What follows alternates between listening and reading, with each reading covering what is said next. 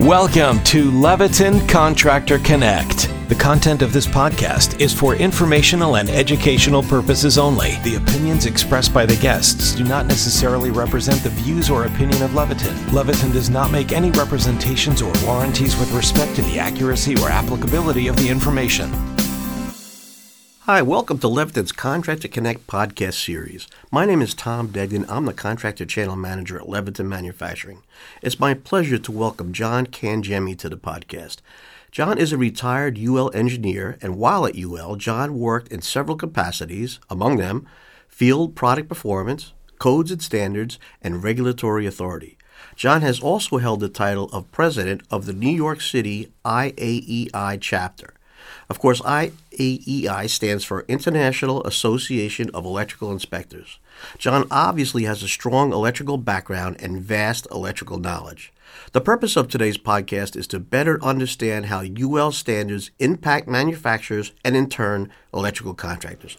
So, welcome to the podcast, John. Hi, Tom. Thanks for having me just as some background, can you give us a quick overview of your past work at UL, your experience with IAEI, and anything else about yourself and your professional life that you would like to share with the audience? Well, Tom, okay, I've served in many capacities as far as okay uh, UL went, and uh, to a great deal, I was dealing with the outside world. Okay, I was involved in manufacturing, product testing, okay, uh, a lot of liaison work with the outside concerned parties Okay, and also, okay, I've been a member of the uh, National Electrical Code uh, development process. Terrific, terrific. And just building on that uh, background, uh, get some background questions out of the way, uh, and then we'll get to the meat of our conversation, um, which is how how UL impacts electrical, electrical contractors. That's what we're going to be talking about today. So, John, what does the UL acronym stand for, and perhaps give us a brief history of how it came about? Well, DUL stands for uh, Underwriters Laboratories. Okay, uh, and Underwriters Laboratories probably started as a result of a uh, large fire that there was in the 1893 Chicago World Fair. Okay, uh, during that time, okay, at the Columbia exhibition of which was supposed to be uh, representative of what was happening in the electrical industry. Okay, there was a large fire in that area. Okay, so in 1894, the insur- the insurance industry okay, uh, supported a William Merrill, which was the founder of UL, okay, to investigate and test for the uh, cause of any losses that they may have had. Okay, uh, after 35 years of serving in that capacity, UL uh, rose as an independent, okay, not-for-profit organization. Hmm, terrific. So today, I think everybody is familiar with UL. Is UL the only game in town, or are there alternative, you know, competitors? And uh, while we're on it, uh, perhaps explain what a NRTL is. Sure. Okay. Uh, yeah, Tom, it, it, ends up that obviously I'm going to be biased. Okay. Uh, and uh, the NRTL program, which is a nationally recognized testing laboratories okay, uh, program, okay, is run by OSHA. Okay, they take on that responsibility. Uh, so uh, there are many competitors that are out there. Okay, uh, both their names and their restrictions as to what they can cover as an NRTL uh, is out there. Can be found on OSHA.org.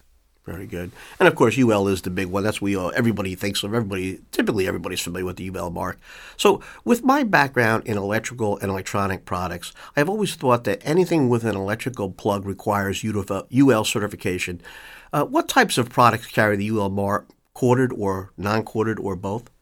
Uh, from the electrical standpoint, okay, Tom, they can be just about anything. I mean, it could be uh, wiring devices all the way up to uh, X-ray machines. Very good. And why would a manufacturer want to gain UL certification for their products? Well, there's obviously going to be the public safety aspect, okay, the moral issue, uh, that, that people may want that.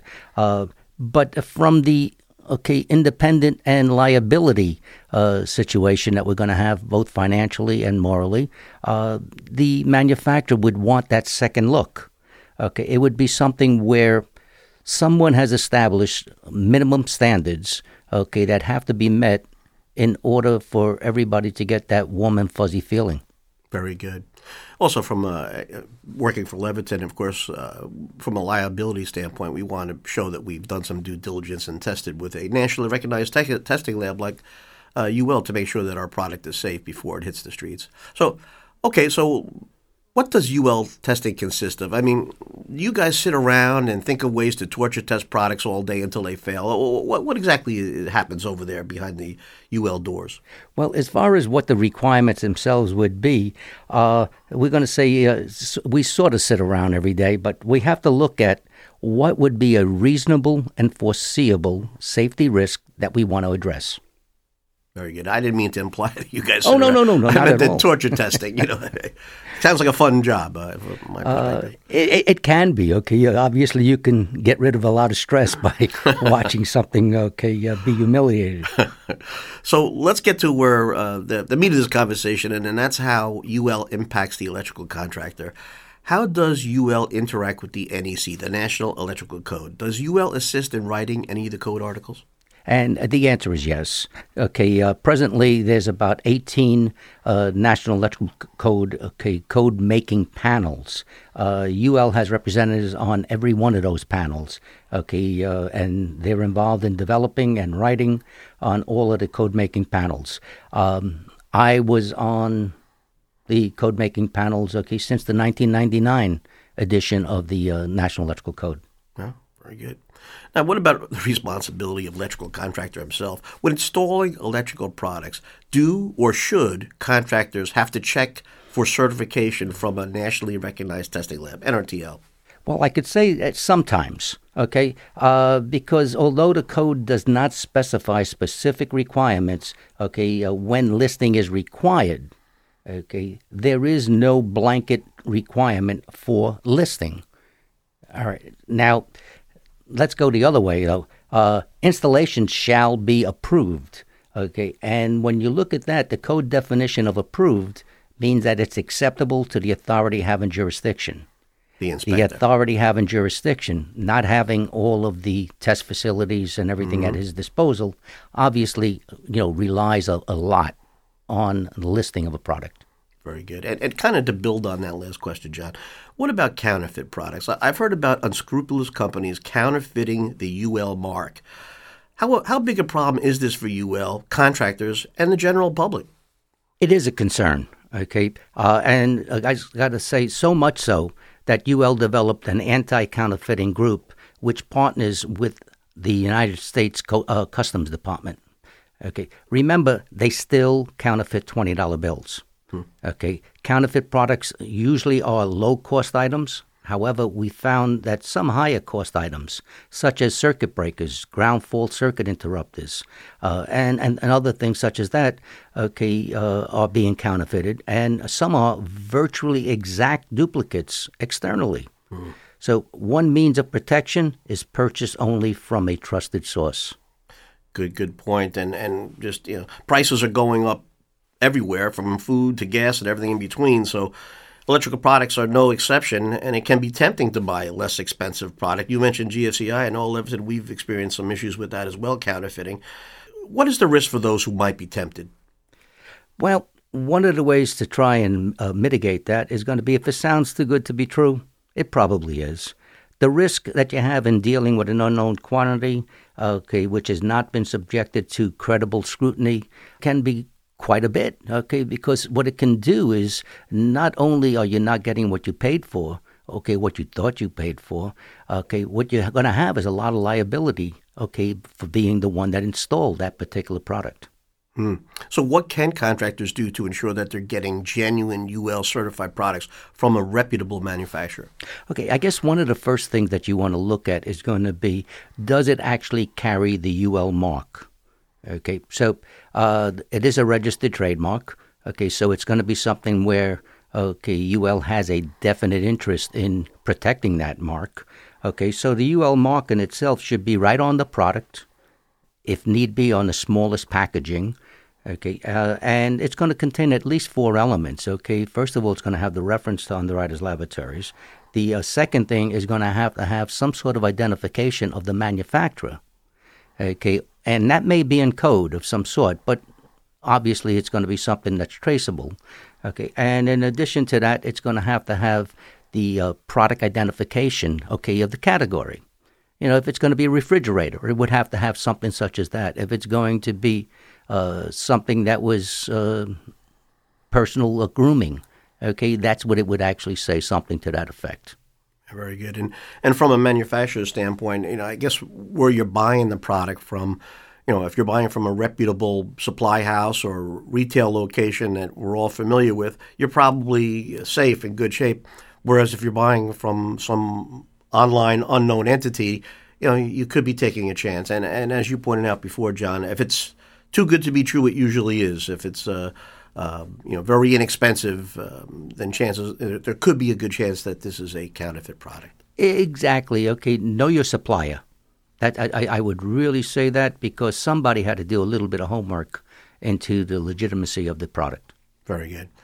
So it, that's a lot of the meaty questions I wanted to ask you, John. Let, us let's, let's uh, move off the, the serious here for a second, or not not that we're not going to be serious here, but what is the craziest thing you ever saw submitted for UL certification? Well, I, I guess there was one that would really caught my attention, and which I thought was uh, unusual, was an electric toilet seat. Now, why would I need an electric toilet seat?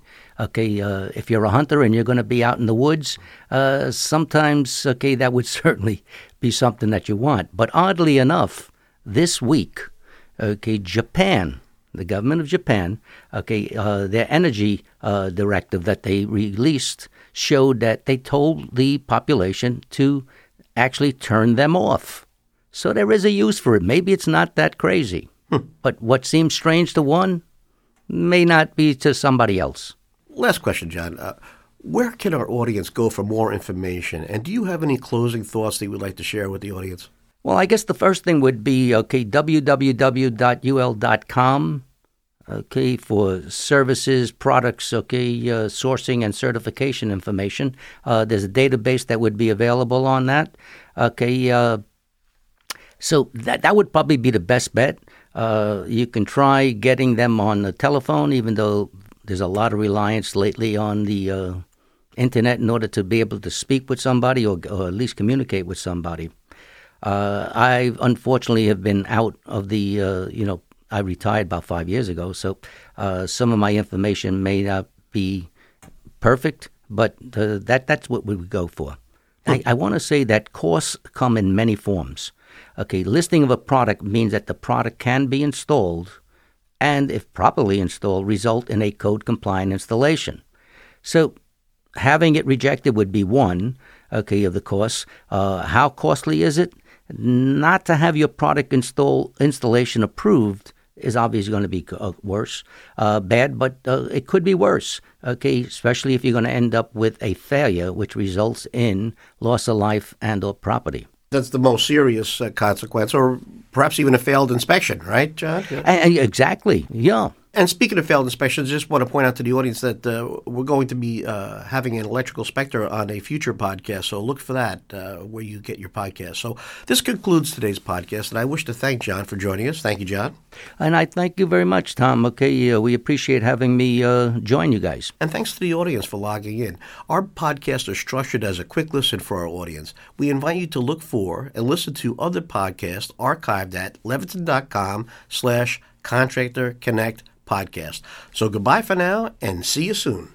Leviton Contractor Connect is the online hub for busy electricians. Find installation videos, trainings, Leviton product information, podcasts, and more. Make Leviton Contractor Connect your new must-have tool and stay ahead of the competition today at leviton.com slash contractor connect. Attention electrical professionals. Join the Leviton Pro Rewards program to start earning rewards for your smart product enrollment. Sign up today and receive 100 free bonus points. Visit my.leviton.com slash pro to get started.